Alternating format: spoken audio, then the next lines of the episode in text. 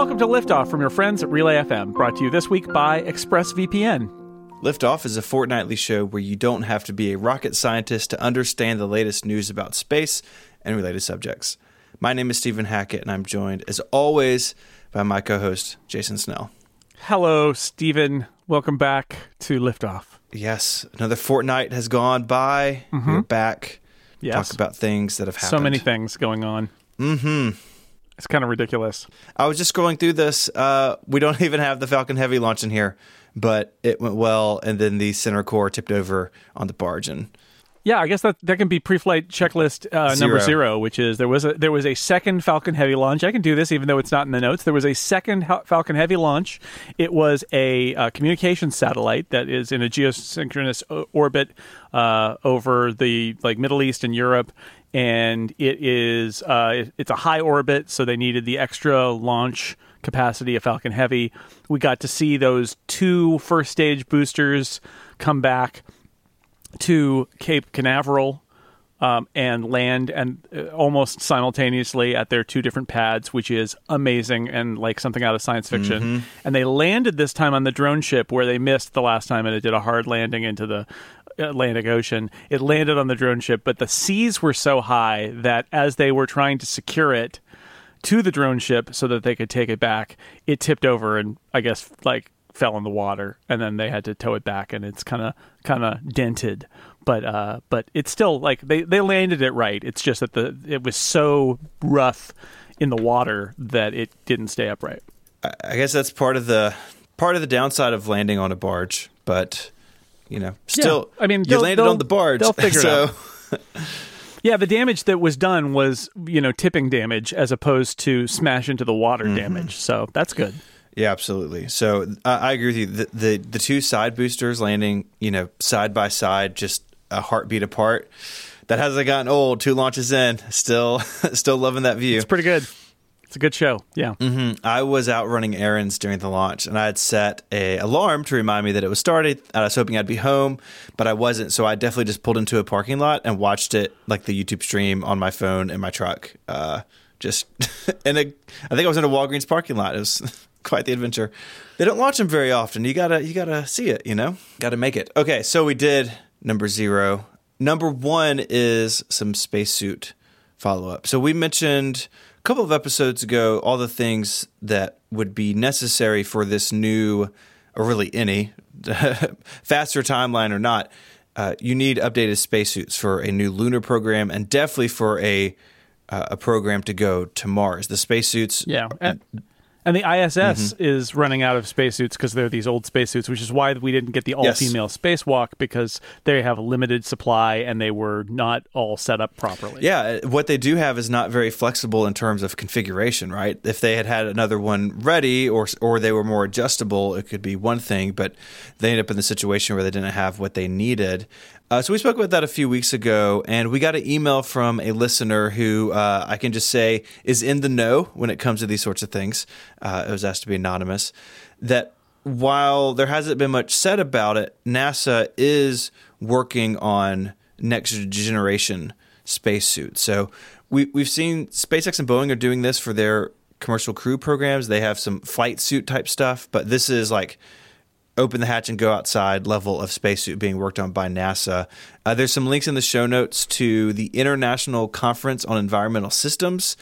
I tried reading some documents on that website and was in over my head, but it's there if you want it. But the uh, I think the headline here is that the NASA is working on next generation suits. This was actually part of the Constellation program, which remember was proposed by the Bush administration and then later killed by the Obama administration. It uh, just see if this sounds familiar would have returned to the moon by 2020 with an eventual trip to Mars atop new American built rockets. That's weird. It's I don't never heard of that quite sequence of events before. Uh, I really I really want to talk about the Constellation program. I thought we had, but I couldn't find anything in the archive. So I, I want to uh, I want to dive into that to a future episode because I think it's really interesting. But all that to say, new spacesuits were part of that program. And what's going on now is basically an extension of the work that began way back in the mid 2000s. Of course, funding has been up and down over the years. It's not a very, um, I guess, exciting part of the space program, but a really important one, and, it does seem like important progress uh, is being made. You can look through the papers at that website, and you can see what the research has been going on in NASA and with its partners. And the current plan seems to be testing components of a new suit with components from the current uh, extravehicular mobility unit, the EMU, sometime around 2024. So I don't know. This email comes from before the uh, the Pence announcement, so I don't. I would assume that this also has to be sped up now. But we should be seeing some testing of these new components in the next few years, especially if you're going to use this suit to go to the the surface of the moon. We got to see it at some point before then. Yeah, but it's good. It's good to know that you know it, it's frustrating that this is still kind of churning in the background, but it's good to know that there is something going on here, and it's not like there's nothing being done.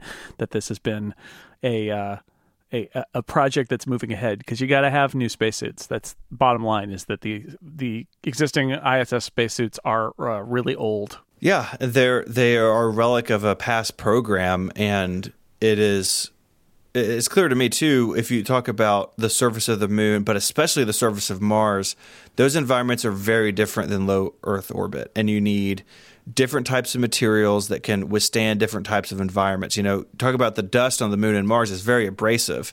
Clearly you don't have right. that sort of danger in low earth orbit but in low earth orbit you have uh, you know you could be struck by small pieces of debris so you have protection for that. It's a different set of needs and I think that it's clear that NASA and others are working on this. And uh, I was excited to see get this email and have some more detail on that because they haven't talked a lot about it publicly. And uh, I would imagine we will hear more about this as the what I've now dubbed the Pence clock continues to tick forward.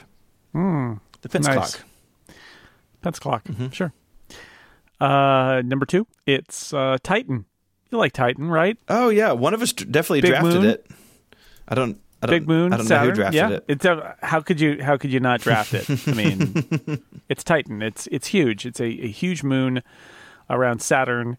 It is one of the uh, it, what is the only moon with an atmosphere, and it is uh, one of the only places uh, other than I think it's the only other place in the solar system other than Earth where there is a liquid on the surface. Is the is the way that that's done. Of course, it's much colder out in at Saturn, and so Titan's liquid lakes are uh, made of liquid methane, a gas at our mm-hmm. temperatures, mm-hmm. but a liquid there. Whereas Titan has nice rocks that are water because it's a solid. Uh, so it's weird. They have a they have a, an environmental cycle. They have an erosion cycle. There is there is uh, there is uh, rain you know methane rain and methane erosion, and there are these methane lakes on uh, on Titan, and we've known that for a while. There's some final data that has been reported on from Cassini when it was making its last pass of Titan before it crashed into uh, Saturn and said goodbye. And what they found is some more interesting things. Titan continues to surprise mm-hmm. us. Um, it, it the, they found small liquid methane lakes that are very deep, much deeper than anticipated, and high up on hills. Um, so, sort of unexpected things. We we don't really understand all of what's going on in terms of the liquid environment at Titan. Um, but like more data, weird places to find liquid methane lakes, depth that was surprising. And basically, Titan is a strange place that is so alien compared to our planet in some ways, and yet incredibly similar to our planet in other ways that that make a it, like uh, ways that nothing else in our solar system is like our planet in that there aren't like lakes anywhere else in the solar system. But titan's got lakes. They may be very very cold but they have liquid lakes on their surface. And you know they uh, by by they i mean the titan titans who live there sure are we going with that yeah yeah yay titans um, anyway, so uh, Titan is cool and interesting, and uh, we should probably uh, maybe go back mm-hmm. there. P- part of yeah. the yeah, we should definitely go back. Uh, part of this research too shows that these some of these lakes are in transition, so they appear and disappear with the changes of Titan seasons. Titan is big enough and right. to to have these seasons. It has a what we would call a water cycle here on Earth, but there, of course, uh, like you said, it is liquid methane. Uh, complete with hydrocarbon rain. So it's raining methane and other hydrocarbons from from clouds into these these low spots that form lakes, and then they eventually uh, evapor- evaporate. There's also uh, showing uh, research showing that there could be subsurface lakes as well underground. Uh, a very interesting place, and of course, one reason that Cassini was was ditched into Saturn's atmosphere was so it wouldn't strike Titan and these other moons that could harbor life, or at least the uh, the the possibility of life. You don't want to have a spacecraft from Earth contaminate any of these locations. And uh, and yeah, I, I think that is a super exciting and Titan is a is a, a world that we need to know a lot more about. Yeah, for sure. Okay, we normally don't like April Fool stuff on the internet. I think you and I are alike in this way. You know, tech companies do it, and it's very um, it's very exhausting to me to be on the internet on April Fools. But there is this uh, website and PDF and software uh, by Harvard Harvard Center of Astrophysics. They announced it on April first because what it does is a joke, but it's actually real, and this is why I wanted to talk about this. Uh, so this came from Liftoff listener Natasha. Sent us this, and it is a Python tool, so it's software tool you can run on your computer. You and I have both installed it, where you can create backronyms from phrases of words, and I believe you have a couple of examples for us. I do. Yes, I installed this and it's hilarious. So, um, this is Liftoff Podcast, episode 97, or as we like to call it, ladies. The Liftoff Podcast, episode 97. I, I, if I had a feature request, it would be to have it um, prioritize. So, w- first off, I would have a feature where it was like you should use a letter from every Yeah, single totally. word. And the second thing I would say is try to use the first letter of every word and then pick other letters off in order to make w- weird words, right? Which it doesn't quite do because um but but it is like I get the joke, which is like this is great to make all these ridiculous acronyms. Um but uh oh so anyway, Ramses was the other thing you should remember. You and Mike can remember Ramses. It means relay makes really good podcasts. R A M E S E S. Story checks out. It does. So yeah, so there is a, there is a pull request on the uh, GitHub repo to more make it more in line with what you want. Where hey, check the first letter of the words, use a letter from every word. But boy, I love that someone put this together, man. I just I love that instead of just it being you know a white paper sort of as a joke, that someone wrote it and you can install it. And if you have the means to run Python on your computer, you should definitely check this out. So much fun. It's fun. This is how April Fool's jokes should go. They should be tangible. Yeah, you know, I I did an April Fool's joke this year too, but it's not that it's not this kind. What did, So it's o- it's okay. you can't leave that hanging. What did you do? I'm sorry, Stephen. Uh, there's an episode of The Incomparable that people can listen to where we um, we frequently on that podcast we watch a uh, an obscure bad movie. Like a legendarily bad movie, and then we talk about it, and we just have fun riffing on how bad the movie is. And for that weekend, uh, we released an episode where we talked about a movie that um, doesn't actually exist, and we just riffed on it, and we it was completely improv, and uh, we didn't tell anybody that it didn't exist, and the people got really mad because they're like uh, trying to find the movie, and we said, "Don't, you can't. We didn't even. It, it's not available." That's great. That's episode 453. I have it in the uh, yeah. show notes for people. Quite honestly, the obscure movies we watch are so obscure, That- and they're so they bad, well- and nobody should watch them anyway. They might That- as well. that- that- and that's where it came from. Yeah. Is like we could make up one of these, and nobody would know because the ones we do sound made up. so that's what we did. That's, I, that's great. I'm sorry. Please, I apologize for my April fooling. Yeah. Well, you have a year to think about what you've done. Thank you. This episode of Liftoff is brought to you by ExpressVPN. We can all probably hold our hands up and admit the cybercrime is something that happens to other people because no one would want my data. But the bad news is stealing data from regular people using things like unprotected public Wi Fi is actually a pretty simple way for bad people to do bad things. If you leave your internet connection unencrypted, things like passwords and credit card numbers can become vulnerable. But there's something you can do to protect yourself from this sort of crime. You can start using ExpressVPN. It works by securing and anonymizing your internet browsing. It encrypts your data and hides your public IP address with easy to use apps that run seamlessly in the background on your device. You can turn on ExpressVPN protection with just a click. They have the apps that run on the Mac and the PC and iOS, and it makes it really easy to safely surf public Wi Fi without being snooped on or having data taken.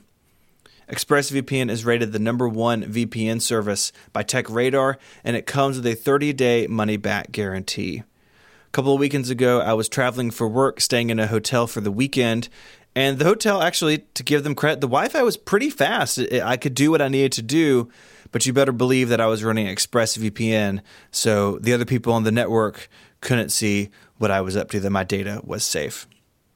For less than $7 a month, you can get that same ExpressVPN protection that I use when I travel. If you ever use public Wi Fi and want to keep the bad guys away from your data, you need ExpressVPN.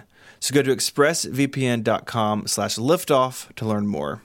Protect your online activity today and find out how you can get three months free at expressvpn.com slash liftoff. That's E-X-P-R-E-S-S-V-P-N dot com slash liftoff for three months free with a one-year package. My thanks to ExpressVPN for their support of Liftoff and all of Relay FM.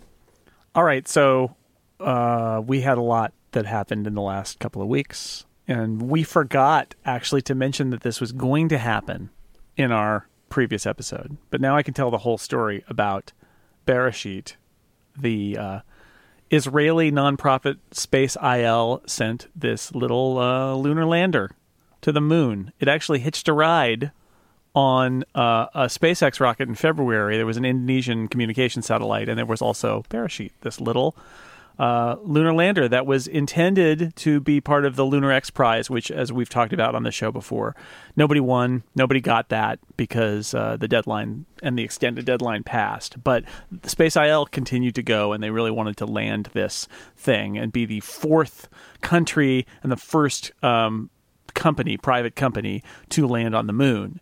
And that landing attempt was last week after uh, some very clever dynamics. So you know, f- since February, it's been they've been using minimal propulsion and they've been using the gravity of Earth and Moon with occasional, uh, very specific moments where they use thrust to move it from Earth orbit to moon orbit and then tightening that orbit and finally getting to the point where they could attempt a landing, which they did last week.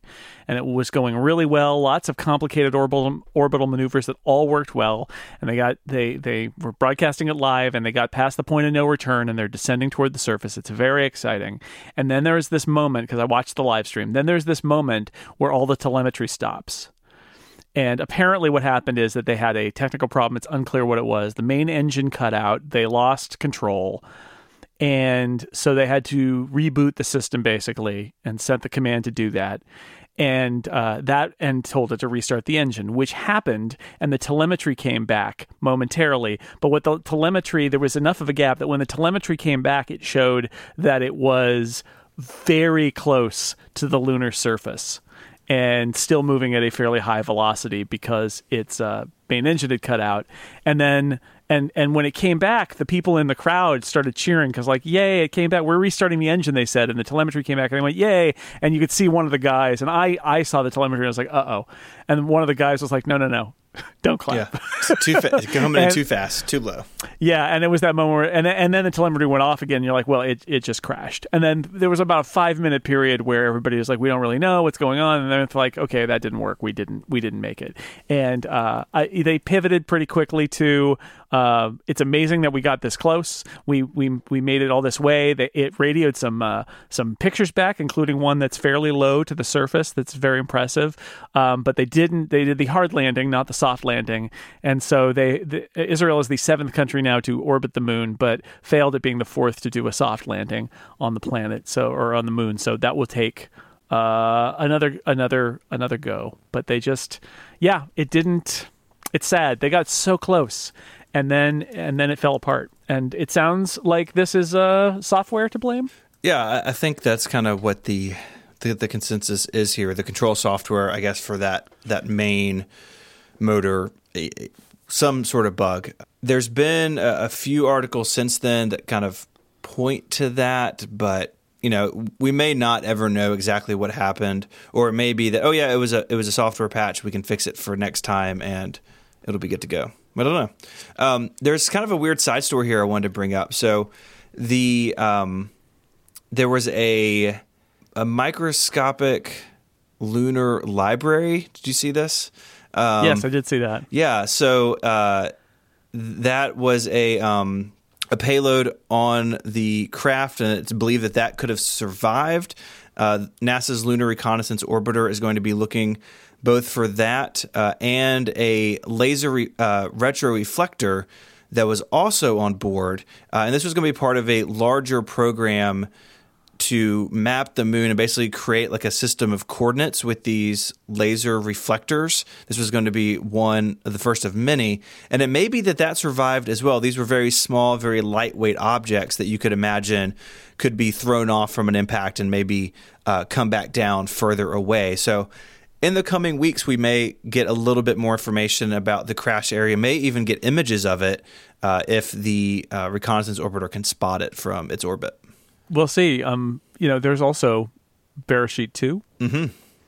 Question mark? Like uh, the X Prize. First off, there are people from X Prize who were there at the landing attempt, and they uh, they were there to give them a million dollars. That was like a little bonus prize because even though the the big prize had lapsed, they were going to donate a million dollars to Space IL because of how much they had done. And actually, after the crash, they said, "We're you're still going to get the million dollars uh, because of all of the Lunar X Prize contestants, they're the ones that got the furthest." And uh, and it was a pretty. I mean, again, a small Israeli nonprofit almost landed something on the moon. That's pretty so, incredible. It is. it is. very hard to do. Um, and uh, they were originally, this was a one shot deal, but in the process of doing it and how far they got and how I think exciting it was, and I think also maybe how um, excited uh, Israel was about the, them doing this. Netanyahu, the prime minister, was at the landing. It was literally, I think, the day or two after their their big election that he won. Um, and the first thing he said uh, after the crash was announced was in English. He said, "If at first you don't succeed, try, try again," and um, that struck me as being like, I I think maybe behind the scenes they're like, look, if this doesn't work, let's do it again. This is great. We should do this. We'll we'll get you some more money. And Morris Kahn, who is the guy who uh, b- largely financed the nonprofit and the first lander, he said, you know, we're going to make another one. They haven't got a lot of details yet, but it sounds to me like um, Space IL uh, really. Um, it was more successful than anybody anticipated and that they all looked at each other and said, "Why are we not trying this again? Like what? there's so much that we've learned here, and there's so much success we already had, even though we didn't land. Let's let's do some more here." And I noticed there were after the crash, there were a bunch of uh, sort of NASA and NASA related tweets about it, and it sounds like there's even given how um, NASA is interested in moon stuff these days too like there were conversations about like are there ways to share knowledge um, and even technology um, as part of the kind of greater commercial um, lunar efforts that are going mm-hmm. on that Space IL has learned. So I, I kind of love that that that maybe the outcome of this. Uh, this this nonprofit building this thing for the Lunar X Prize is going to be that they're going to be connected up with kind of the larger move that's going on now to get more more focus on the moon, um, and then besides the companies, I would imagine that the people involved, the engineers involved in this, this is a great time for them because, you know, engineers of spacecraft that are going to the moon, I would think are in demand right now because there's a lot of that going on. So it would be fun to follow this story and see if Space IL has a plan for what they're going to do with Beresheet 2. But it's a, uh, it, it, it's too bad it didn't land. That would have been the great underdog story. But still, I think this is a, a pretty great underdog story, even though it didn't make it to the surface. Yeah, I, I hope to have an episode in the future where we talk about them having a successful run at it. That would be really nice. Mm-hmm. That would be really nice. I like the idea of, of little nonprofits sending things to the moon. That's cool. It's great. And, and like you said, I think the future is bright for that team once they get this sorted out. You know what's not bright, Stephen? Black holes. Ooh, what a transition. Actually, black holes are bright in, in, around the outside, and then in the center they're not. Mm, we got that event horizon That's, deal to worry about. You, you, you, know how we you know how we know? We took a picture of a black hole. Well, we didn't, but people did. Humans. By we, I mean the Titans on Titan. no, but humans. Humans did it. We we promoted this like uh, two weeks ago as probably happening, but nobody knew exactly because they were keeping it all quiet. But it's official now. It, it would be hard to have missed it. Uh, there were pictures of the black hole image. The black hole image was on every newspaper front page and every website, everywhere. Uh, there's a picture of the scientists who were involved in the imaging at an airport uh, waiting for their flight, and they had like uh, they were all reading the newspaper, and it was this posed image where they're all basically holding up the the image that they did. It was uh, really hilarious. So, so we got the first black hole image, and it's a I think an amazing story of human the progress of human science uh, and and achievement. Um, because black holes are are we now think fairly common and at the center this the, what was imaged was at the center of a galaxy called M87 uh, but we think that black holes large supermassive black holes are at the center of probably every galaxy and might even be important in how galaxies form in the in the very beginning. Um, they are a consequence of Einstein's general relativity. Um, and I, I think this is great that it kind of emerges from the math of Einstein's relativity that he didn't really intend it. Um, but a guy named Karl Schwarzschild uh, did the math and said this leads to a concept where there's a uh, an infinite mass, you know, infinitesimal point that is so strong that uh, basically light couldn't escape from it. And Einstein thought, yeah, well, that's the math but such an object would never exist in reality. Einstein was a very, I just read a biography of Einstein, and he's a very intuitive guy. He, he, um, he was skeptical of things that didn't sort of like follow his intuition about how things should be. And in later life, that led him to sort of like uh, oppose some of the things that came out of his own uh, concepts because he didn't think they made sense, even though they have been largely proven right. So in in um, in 1931, uh, a scientist named Chandrasekhar took it even further with uh, using the special relativity to calculate out uh, what would happen at the end stage of a uh, of a solar evolution with a white dwarf, and the, uh, that figured out that above a certain mass, the weird material that makes up a white dwarf could not stand up to the mass, and it would collapse to a point and that uh, that mass is now called the Chandrasekhar limit. And this is the thing where, like, if you have uh, a star that's big enough, a supernova remnant remnant that is, uh, or or a large large star remnant that's big enough, it just uh, it doesn't become a white dwarf; it becomes a black hole instead. So the math is there. Uh, the evidence keeps increasing over the course of the 20th century that they are real. We see X ray sources and pulsars and things that are like, you know, this could really be a, a black hole. Um, and over time, everybody kind of assumes these are not fanciful objects; they really do exist.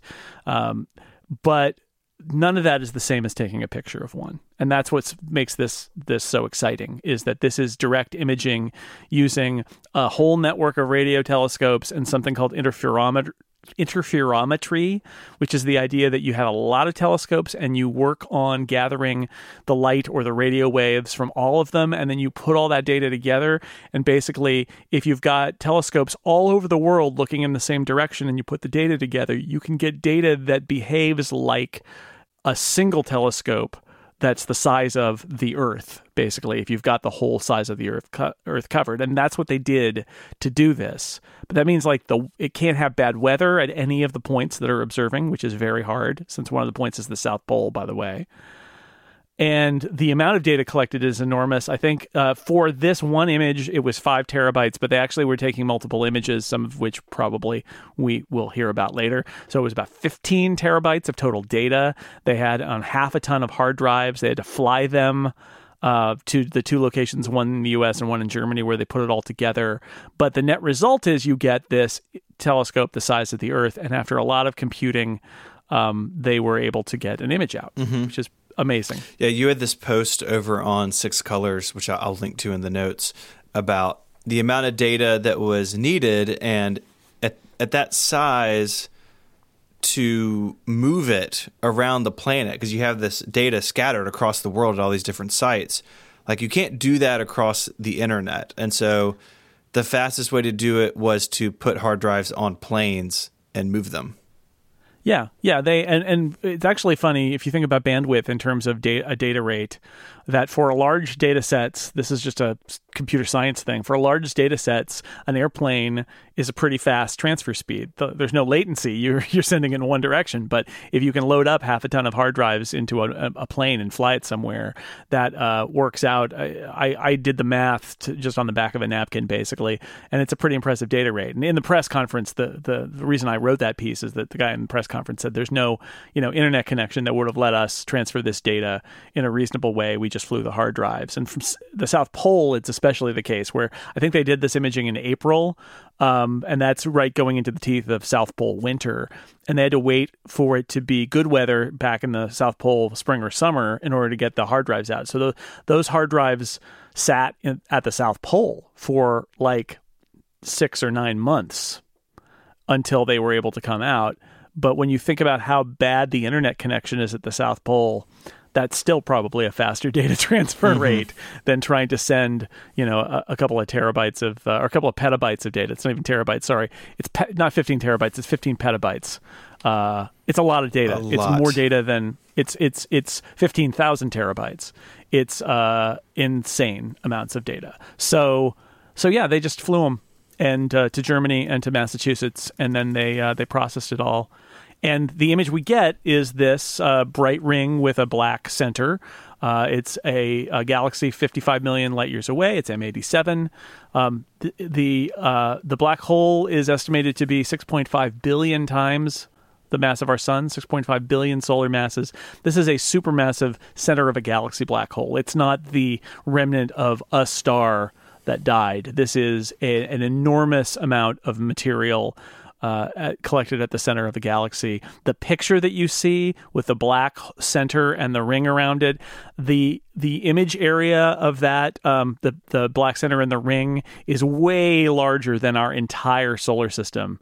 Um, so it's a, it's an enormous structure, and of course that black center isn't the black hole. It's what they call a shadow or a silhouette that is uh, the, that's the part where the the light just can't pass through because any light in that area is uh, pulled back into the black hole, and so you get the black section. And then outside of that, you've got the distortion of the light that can make it to us from the proximity of the of the black hole.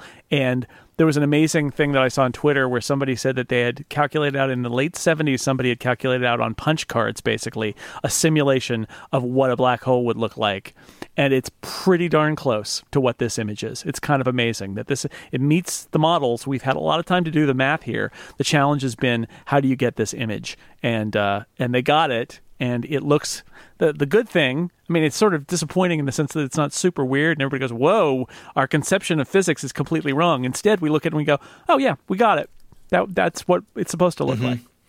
Uh, that's that's an amazing element to the story. It's something that started out as a, a hypothetical situation then proved by math and now shown in an image. Like its evolution from being unsure to having an image of it as the wallpaper on your iPad. Like that that's amazing. It really is. And really in just a handful of decades, it, it's mind blowing. Yeah, I mean, it's a story of 100 years going from the ramifications of Einstein's relativity and the math around it to the point now where not only is it an accepted fact, this thing that nobody even could conceive of before, but that uh, we now have imagery about it. And the way that it was imaged is amazing. The, the technology that has to be used, the computer power that has to be used, the algorithms that have to be generated, because the algorithms have to look at that data and they have to make guesses about like what the actual image is. It's not as simple as sort of like loading all the data from the interferometry and then going ding here's a picture. It's not like that. They have to process that data and make some guesses about what the overall image is because they're not collecting imagery from everywhere. They're collecting imagery from points on that and then they have to put it together. It's uh they have to train it using machine learning to find algorithms that will find that will generate images that are, are possibilities. Um, it's very very complicated. It takes a lot of computer science skill. Mm-hmm. uh, I feel like we need to talk about what has happened in the days since. I don't want to do this to give people who are jerks any screen or any airtime that they don't deserve, but um, Katie Bouman is a she, she was an MIT graduate student. Uh, she's 29. She worked in developing the algorithm that was used to to merge all this data and create the image that we saw. Um, she posted this picture on Facebook uh, of her at her laptop as this image was being constructed. The internet is a terrible place, full of terrible small people who were really unbelievably ugly about this. Uh, people doing just Yeah, ugh. yeah, it was like the internet couldn't people on the internet couldn't stand for the fact that a woman was being given credit for something. And the truth is that it was uh, a big team and Katie Bouman would be the first to say that it's a huge team. She was one of the people who worked on it. I think she was working on an algorithm that was one of the four that they were using to process it and they basically did a bake off where the four teams, I think it was, went and separately processed the data and came back with uh, with solutions for it, which I think is interesting. And it was dozens of people working on this stuff. Uh, but yes, the internet did things like go through the code and Ugh. and say, "Haha, look, most of this code was checked into the repository by this guy," and that guy was like, "Yeah." No, I am one part. I did not do this. I'm one part of a large team, and so is she. And uh, please do not use me as proof that I'm the I'm the one who invented this because that's not true. So people are jerks, and this and uh, while I appreciate the fact that trying to point to one person and say this is the person who did this when it's actually dozens of people. I think that's not great but at the same time i think the point was that these people uh, couldn't bear to see a woman in science be applauded and that was what was motivating them. But the truth is if you talk to the people on the team yes there were lots of men and women who worked together to build the algorithms that generated this black hole image and uh, and Katie Bouman was one of them, and she did a lot of work, and she was on one of the teams that generated, I think, the image that they actually went with, in terms of um, the one that they felt was the closest to what they were uh, trying to, you know, trying to match what was in reality. Yeah, she and the team she worked with deserve tons of credit here, all the credit here. Yeah. And Yeah. So there's just more. Let's let's push up more names, and they and they did. The people involved did a great job during this whole thing of just saying, you know, it's a big team. Mm-hmm. You know, but but what happened was somebody found a social media post of her with her laptop showing that screen and being amazed that this happened, which is a truly amazing moment, right? And then said, "Oh, here is the single inventor of this whole thing," and that was a mistake from the beginning because um, we do have, as a society, uh, as a culture, we have this tendency to want to seek the, you know, single hero for anything, and it's yeah, it's less exciting to have it be um, 40 people. I will say, I thought it was very effective as a way of saying to um, women and girls who are interested in science, um, you know, don't believe it when you think that it's just men out there doing science. Here is a woman who worked on this project, and and this is her at the moment of discovery of of finding this imagery. Like that is a really inspirational thing, and it is a shame that the internet um, wants to well, acu- well, actually, something as inspirational as that. yeah. But this is these these are none of these things are done by one person. None of the stuff we talk about, none of it is not the result of teams of dozens or hundreds or thousands of people. What a bunch of assholes. Yeah. There's probably a black hole at the center of the Milky Way galaxy too, and I think they were trying to image it. And it would not surprise me if there will be another press conference in the next little while where they have another image to show us, and it's the black hole at the center of our own galaxy. But that's not what they were able to show in this one. And uh, M87 gets the glory as the first black hole on film. It's not actually film, but you know what I mean. Spa- uh, Stephen, Oh. update, update, What is- breaking news, what is breaking news. happening over there? Oh, that's the space Oh. alert. Didn't you I know? thought it'd be grander somehow. I mean, you did a really good job. I don't mean to. Mm, Sorry. How about that? Is that better? This sounds like Probably something that's not better. happened. So we uh, proving that that uh, it makes no point. There's no point in recording the show in advance because we recorded most of the show in advance due to travel and things like that. And guess what? There was a little situation in Florida. There was news.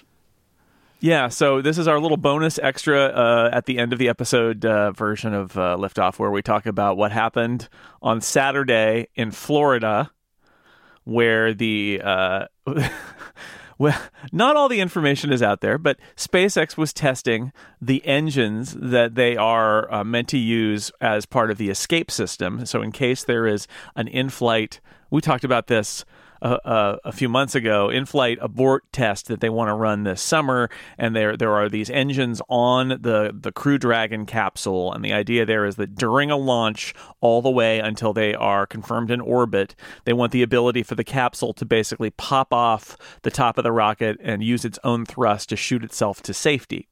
That's the idea here. And so they've got engines on the capsule that ha- that they've been testing, and they were doing some tests. And I didn't even know that this was happening. There was no real discussion of. It. They were doing some tests on the pad in uh, in Florida on Saturday, and they got to the last test of the day, and according to a leaked video and other reports, uh, essentially everything blew up or oh, sorry, it was a uh, what is it? A rapid unplanned disassembly. RUD.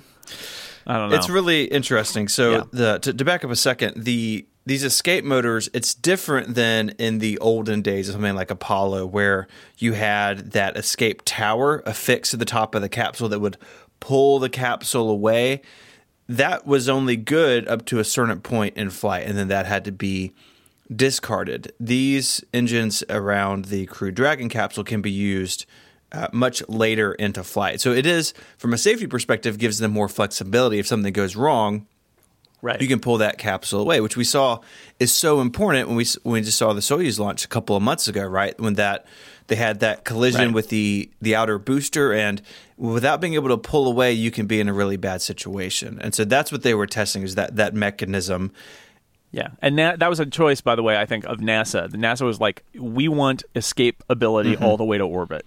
So that that's a fundamental part of what the the commercial crew uh, set of mm-hmm. rules mm-hmm. is. And so it, it looks like uh, that it had some sort of catastrophic failure. There's photos from uh, the beach of orange smoke going up. Uh, the, an article in the LA Times and Ars Technica, they're, they're, both in the show notes, talk about the type of fuel used in these motors. These are solid uh, solid fuels. It's unlike the SRBs in the shuttle days, where once you light it, you can't stop it. These motors have valves in them that keep the combustibles apart from each other, and then upon contact, they they light. Yeah, it's hypergolic, which is really cool. The idea is they can be stored at, at essentially room temperature. They don't need to be frozen like uh, mm-hmm. like oxygen fuel, liquid oxygen.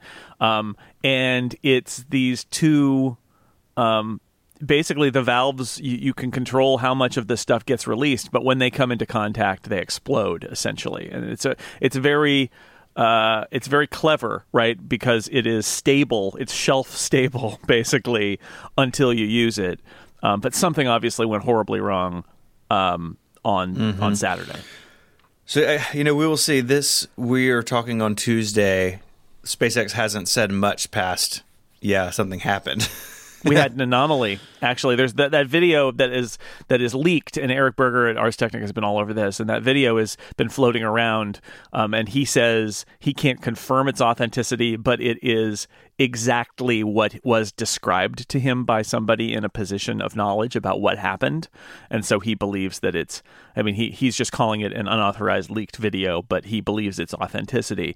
Um, NASA and SpaceX are just saying we acknowledged an anomaly, but, you know, in, in reality, like, um, Eric Berger's piece on this that we can link to, like, it's really good because he says SpaceX actually has a, a history of um, reacting well to accidents and fixing problems quickly. And this was an, an on pad test. It was uh, heavily instrumented, he said. Like they've got lots of data about this, so they will probably be able to pinpoint pinpoint what went wrong. Um, the question is uh, if it's a fundamental problem or if it's a mm-hmm. minor problem. I mean, it, a minor problem can cause your spacecraft to blow up, but it's more fixable, I guess, is the issue there. So the question is, how fixable is this as a problem? Because if they have to go back to the drawing board on something, it's going to be a longer process. But Eric Berger at Ars Technica seems to be fairly positive that like the SpaceX culture is actually pretty good at this. And then he also mentions how this is the time. I think what he said was, this is the time if you're SpaceX where you should hug NASA